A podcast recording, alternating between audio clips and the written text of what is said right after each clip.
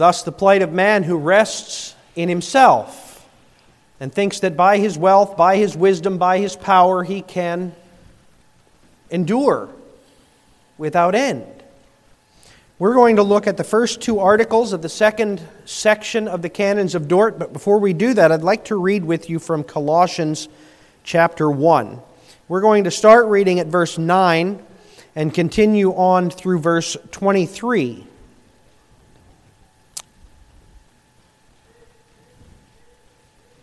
Paul writes to the church in Colossae, And so from the day we heard, we have not ceased to pray for you, asking that you may be filled with the knowledge of His will in all spiritual wisdom and understanding, so as to walk in a manner worthy of the Lord, fully pleasing to Him, bearing fruit in every good work and increasing in the knowledge of God being strengthened with all power according to his glorious might, for all endurance and patience with joy, giving thanks to the Father who has qualified you to share in the inheritance of the saints in light.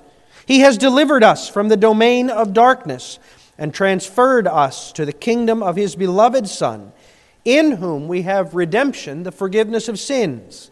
He is the image of the invisible God, the firstborn of all creation. For by him all things were created in heaven and on earth, visible and invisible, whether thrones or dominions or rulers or authorities, all things were created through him and for him. And he is before all things, and in him all things hold together. And he is the head of the body, the church. He is the beginning, the firstborn from the dead, that in everything he might be preeminent. For in him all the fullness of God was pleased to dwell, and through him to reconcile to himself all things, whether on earth or in heaven, making peace by the blood of the cross. And you, who once were alienated and hostile in mind, doing evil deeds, he has now reconciled in his body of flesh by his death, in order to present you holy and blameless and above reproach before him, if indeed you continue in the faith stable and steadfast, not shifting from the hope of the gospel that you heard, which has been proclaimed in all creation under heaven, and of which I, Paul, became a minister. Amen. Thus far, the reading of God's holy word. Now, the second head or main point of doctrine from the canons, and you can find this on page um, 167, I'm sorry, 267 in the back of your Forms and Prayers book. Um, Whereas the first part of the canons focuses on God's unconditional election, um, the second part really focuses on how that begins to work out, especially how the Lord provides for those whom He has chosen. And so in Article 1, we read that God is not only supremely merciful, but also supremely just. His justice requires us, as He has revealed Himself in His Word, that the sins we have committed against His infinite majesty be punished with both temporal and earth, or eternal punishments of soul as well as body. We cannot escape these punishments unless satisfaction is given to God's justice. Since, however, we ourselves cannot give this satisfaction or deliver ourselves from God's anger, God, in His boundless mercy, has given us as a guarantee His only begotten Son, who was made to be sin and a curse for us in our place on the cross, in order that He might give satisfaction for us. Amen.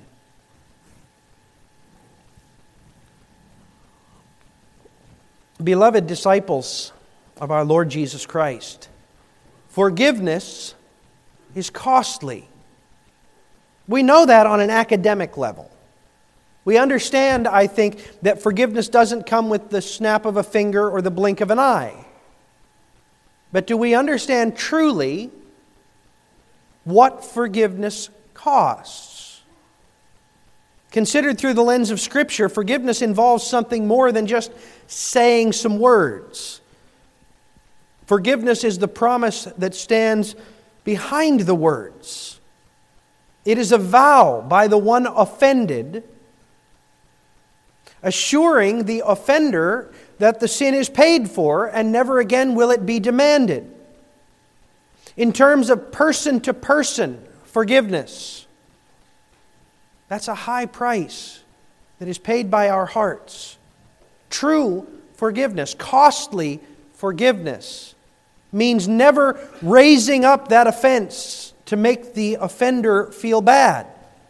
It means not telling others of the offense and thereby harming the offender's reputation.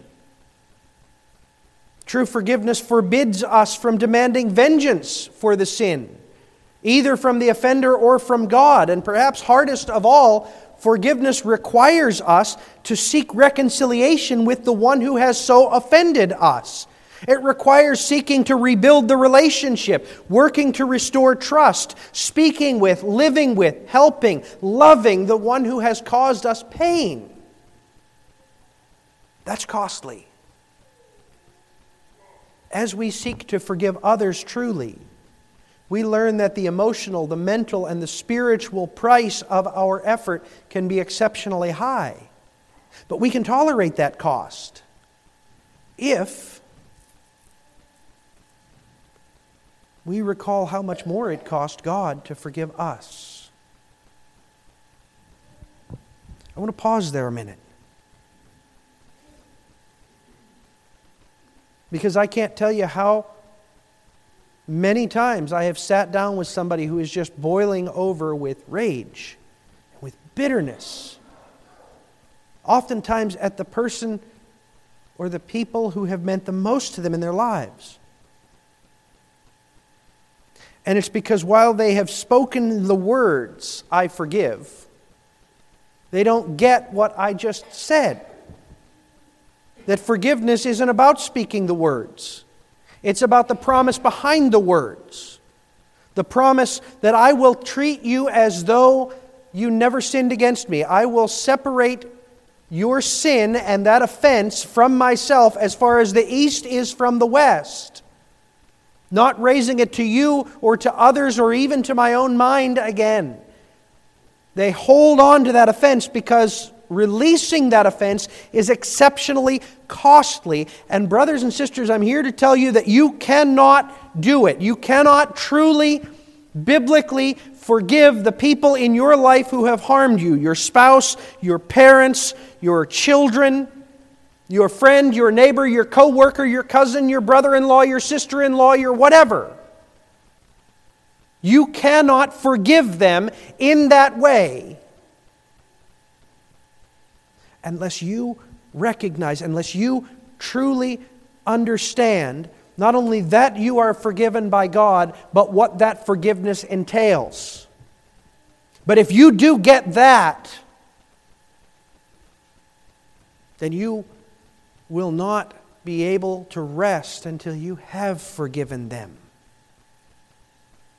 That's the difference between the Christian and the non Christian. The Christian must come to true forgiveness with those beside them. Obviously, that's not the only difference between Christians and non Christians, but it's a very visible one. The Christian can't rest in that tension of not having forgiven his brother or his sister. And the non Christian, the non believer, they cannot bring themselves to forgive.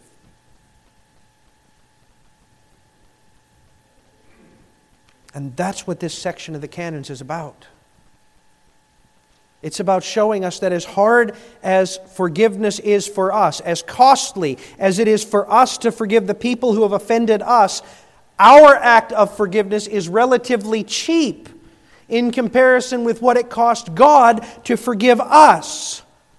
Because what it cost Him is more than we can even comprehend. And yet we need to try to comprehend it so that we can understand truly what God has done for us and live in the light of that recognition. And, folks, if you start to really wrestle with the reality of what God has done for you, the reality of what He has paid to reconcile you to Himself, it will be utterly and absolutely transformative, not just to your way of seeing things, but to the way you interact with those around you, especially those who have offended you.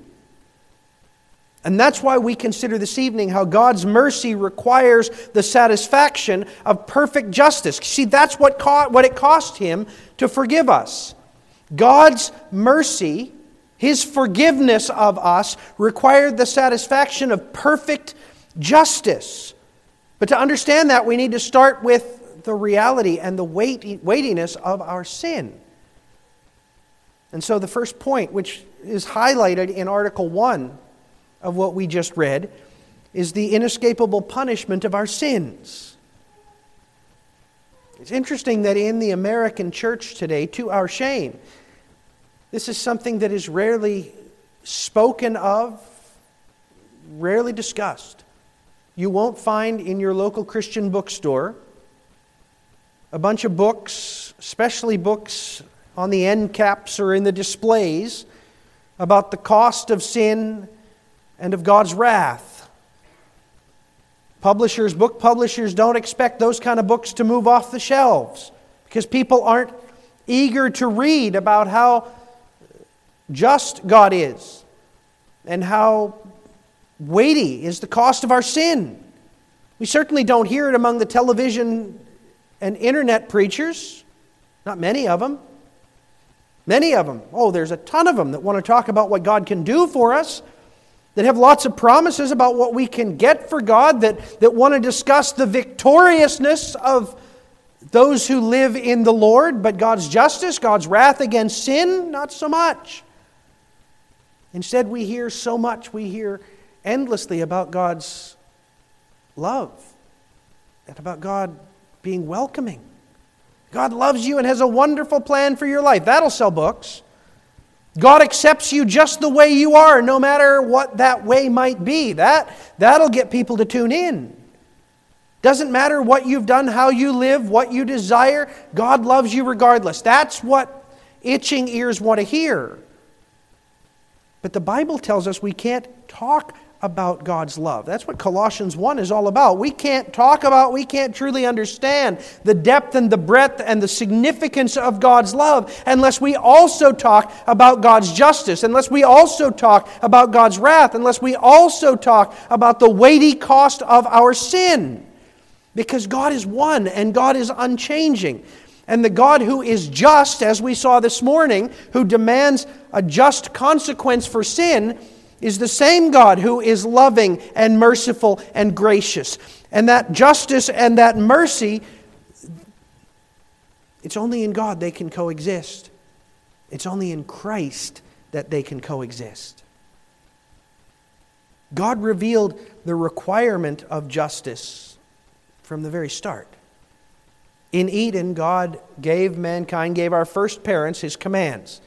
These things you must do, these are the commissions that you must fulfill, and this is the thing you must not do. Namely, wasn't just about fruit, right? Don't disobey me. Don't do what I tell you not to do. Later, God revealed that righteous standard more fully in the law of Moses through Ten Commandments. He fleshed out what it should look like for those who live in a, a society filled with sin, who find that corruption within themselves to put off sin and to seek after God. Along with that moral law, he gave a bunch of case laws, specific applications of the Ten Commandments, exemplifying how the law is to live in the life of God's people. Repeatedly, God urges his people, Be holy, as I, your God, am holy. God hasn't been shy about showing how man must live. Jesus showed us that it, ultimately it's rather simple and straightforward. You shall love the Lord your God with absolutely everything you are and everything you have and everything you do. And you shall display that by loving your neighbor even the way you love yourself. That is the holy and righteous standard that God has set before all of mankind. Absolutely everyone is commanded to be holy as God is holy, to love the Lord our God without any reserve, and to love man as a demonstration of our love for God. That's what He desires of us. And to our shame and our guilt, we refuse consistently and from the start. From our first moments, Paul reminds us in Colossians 1, verse 21 we were alienated and hostile in mind, doing evil deeds. From the very first moment, our hearts were corrupt, which inevitably brought forth a life of sin. We sin actively, rejecting God's revelation so that we can justify overlooking what God has commanded, freely choosing to embrace sins that we knew in our hearts and in our minds were wrong, and also passively sinning, refusing to live for God, refusing to do the things that we know He wants us to do. This leaves us guilty in God's just judgment. And because God is just, our guilt demands punishment. God created every one of us. Kids, hear this. God created every one of us, filled us with gifts, surrounded us with opportunities so that we would glorify Him. When we refuse, that demands His justice. And what does that justice look like? It looks like punishment. God said repeatedly, in His Word, that He would not allow those who are unholy into His holy presence. Therefore, he must do what he has sworn to do. He must cast sinners out of his presence, away from his blessing, away from all that is good. God told Adam at the start, In the day you do it, you will die. In the day you sin, you will die. And he did, because he was cast out of the presence of God.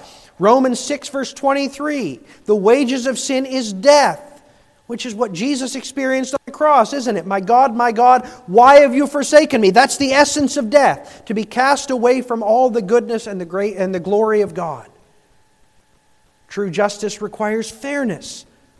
God cannot send exile and death upon some, but freely pardon others. All sin creates this debt of judgment. It's inescapable.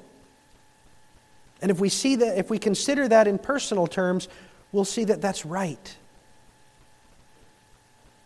I have six children.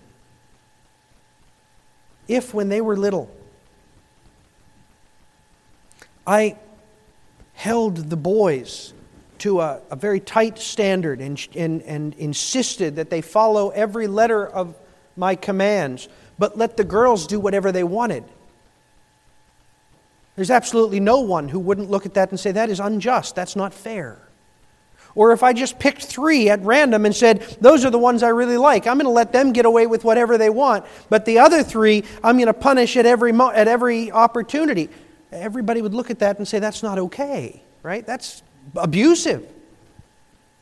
Justice is only just if all violations of the law receive justice by the same measure. So, as parents, we strive to be fair in disciplining our children. If one gets spanked for speaking disrespectfully, then we know we can't overlook the next child speaking disrespectfully. If one of our teenagers gets grounded for two weeks for coming in 10 minutes after curfew, the next one who comes in after curfew, we know we've got to ground them or we're being unjust, we're being unfair.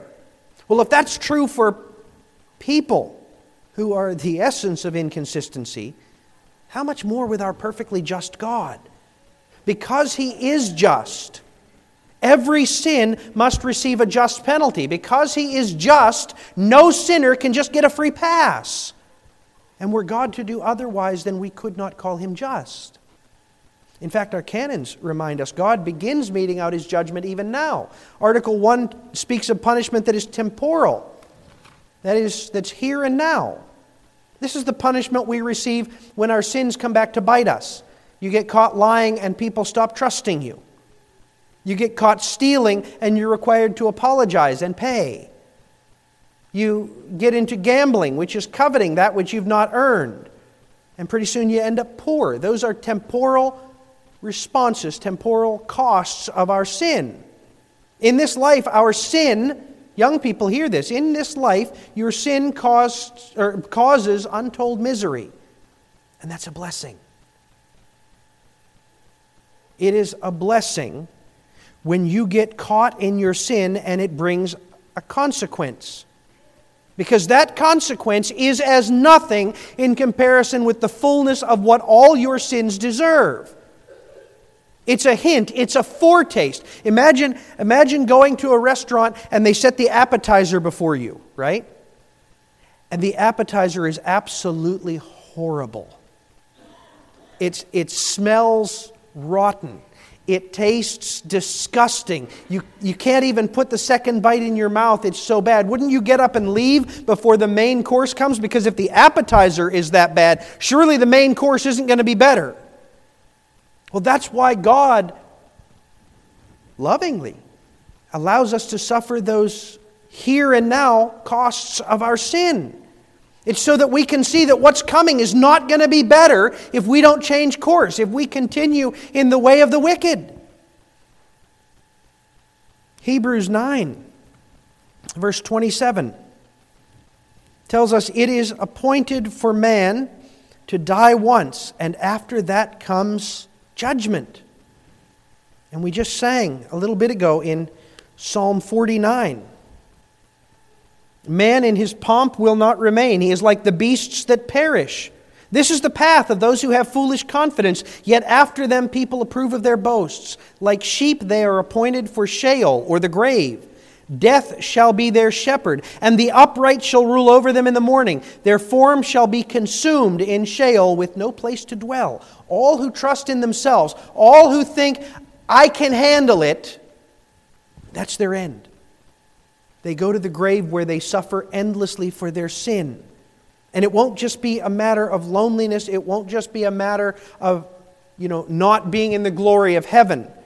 You sometimes hear people mockingly say, well, you know, you can go to heaven for the climate or hell for the company. No, no, no. There won't be any good company in hell. There will be only torment. Jesus says, in Matthew 25 that on the day of judgment, this is verse 41. He will say to those on his left, Depart from me, you cursed, into the eternal fire prepared for the devil and his angels. And then he says, These will go away into eternal punishment punishment for our sins is inescapable and absolutely intolerable, but it is necessary because God is just. Now, folks might not like hearing that, but it is the reality that God has revealed in His Word, and He revealed it so that we wouldn't be surprised, so that we couldn't say, I did not know. He even allows us to get a taste of it here so that we'll know this is absolutely horrible. I must escape it. So, what do we do about that? We'll talk in a minute about what God did about that, but what we need to do about that, first of all, is rejoice that God revealed it to us. Countless are the multitudes who follow these false gods that are, because they're made after the image of man, they're fickle. They never quite know whether they've given enough, whether they've done enough. Think about the Muslim how absolutely foolish a religion. You never know if you've done enough. You never know if you have satisfied the wrath of Allah.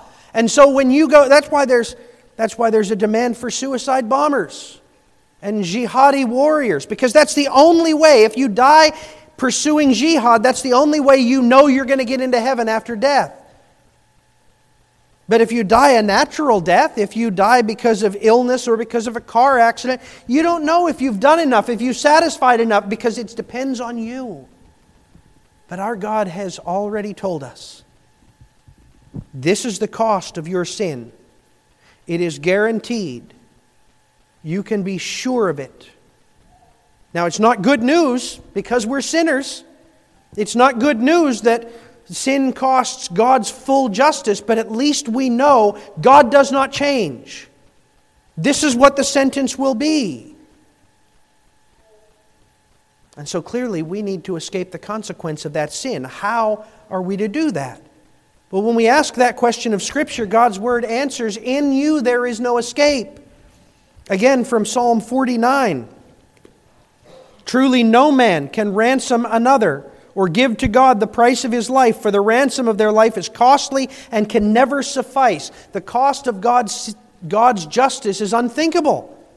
Because God is infinite and He created us to honor Him, to glorify Him eternally, and our sin ruined us for that, which means that we have offended His infinite majesty. We deserve His infinite justice. Our minds can't even wrap around that. Psalm 49 calls us to confess that in us there is no escape. Truly, no man can ransom another or give to God the price of his life. But on the other hand, verse 15, God will ransom my soul from the power of Sheol, for he will receive me. You see, that's the only escape. We can't do it. We can't accomplish it. We could never begin to pay the price, but he can. Only God can do that which we cannot. We heard it in Colossians 1, verse 12 that it is the Father who has qualified you to share in the inheritance of the saints in the light. The only hope we have of satisfying God's justice is if He satisfies it.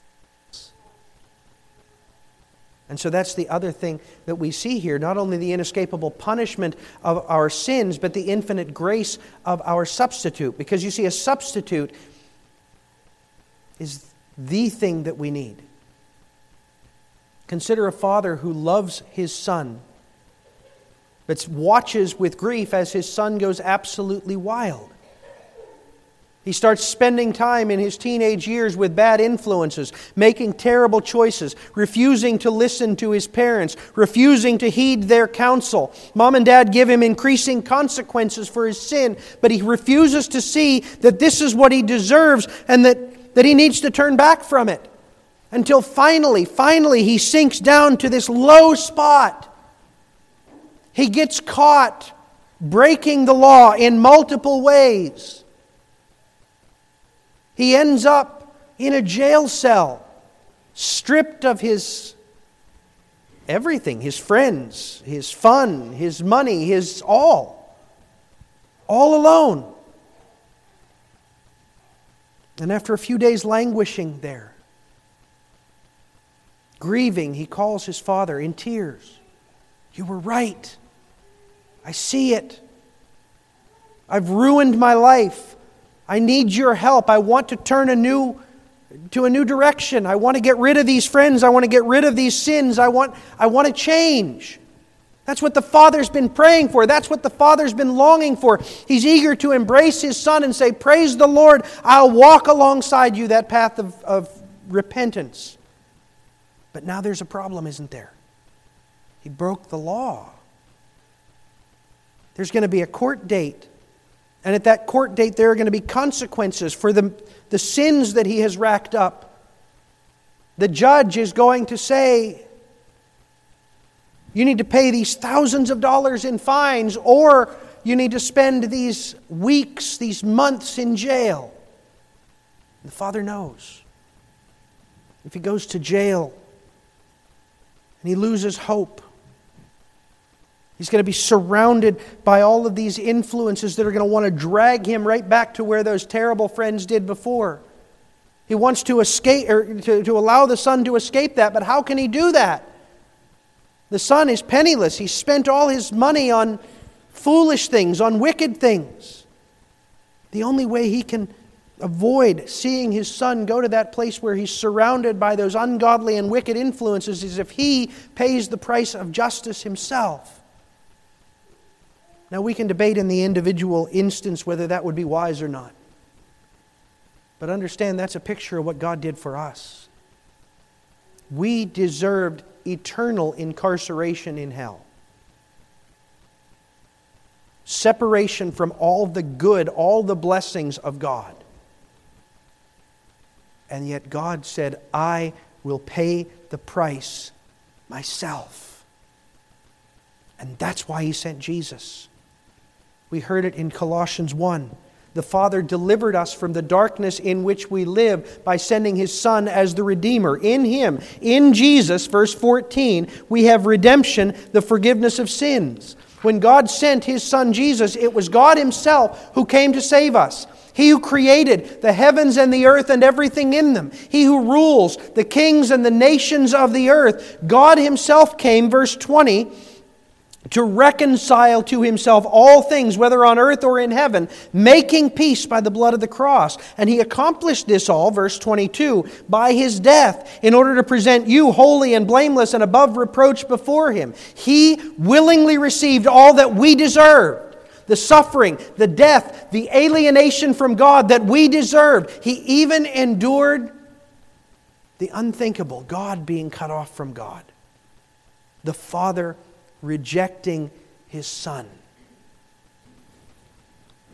as the angels and the saints in heaven sing, according to Revelation 5, verse 9. Worthy are you to take the scroll and to open its seals, for you were slain, and by your blood you ransomed people for God from every tribe and language and people and nations. That's what he did for us. He ransomed us by the blood of the cross. And because of what Jesus did for us, we are able to be forgiven and reconciled to God. Paul says in Colossians 1, verse 22, He has reconciled in His body of the flesh by His death you. The price of justice has been paid in full. It's not a cooperative effort. It's not as though Jesus paid part of it, now you've got to work off the rest. That's Catholicism. That's a lie. It's not as though Jesus paid the price, but now it's on you to decide whether. No, no, no. You'd never decide that. Your pride is too great, even in the midst of destruction. He did. He paid. He accomplished everything.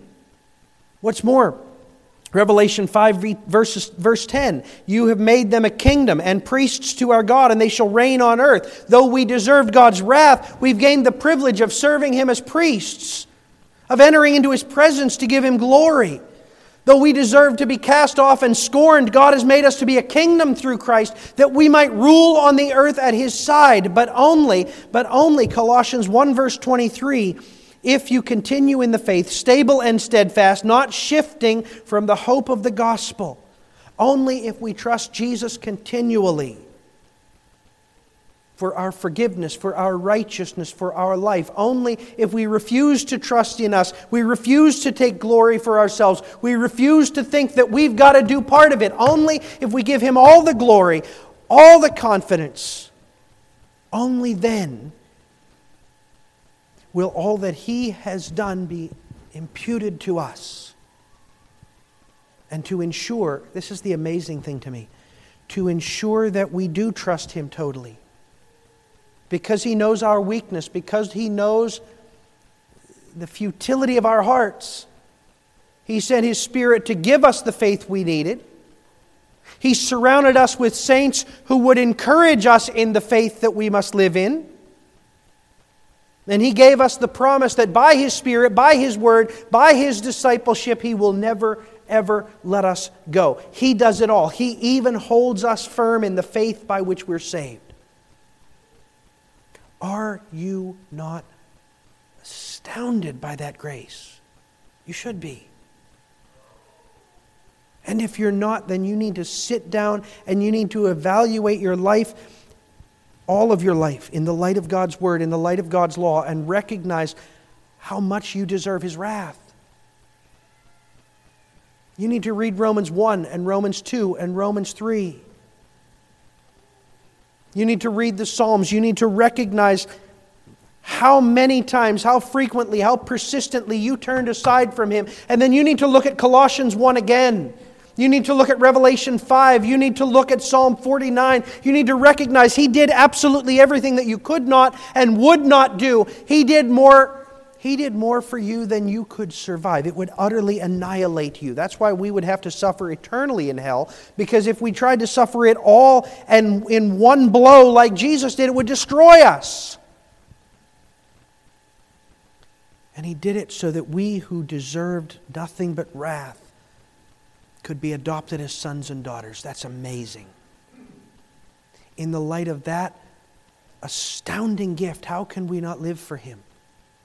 I mean, if you were that son who lived such a wicked life and ended up in jail and finally came to his senses and told his father he wanted a new life, he wanted to turn a new leaf, and dad, despite all that you hurt him, despite all the times that you cursed him, despite the, the, the, embarrassment that you heaped upon him time after time after time, he came down and not just bailed you out, but paid your fine, satisfied justice on your behalf, welcomed you back into his home.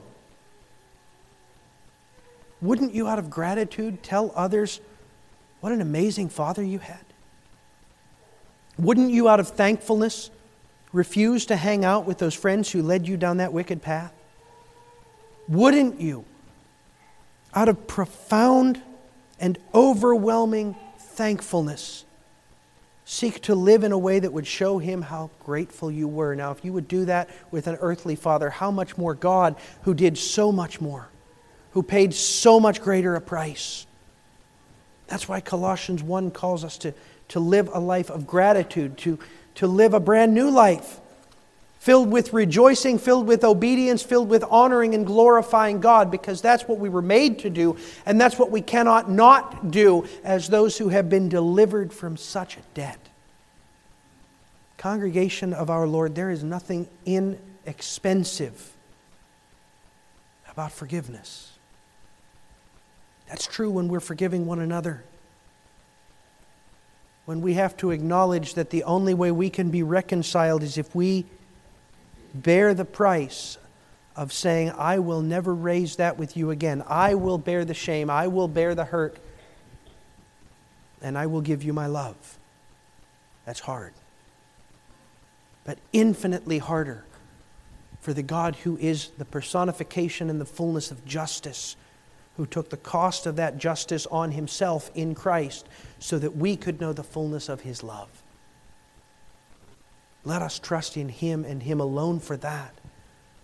And having trusted in Him, let us live a life that is absolutely filled with thankfulness. Amen. Let's pray.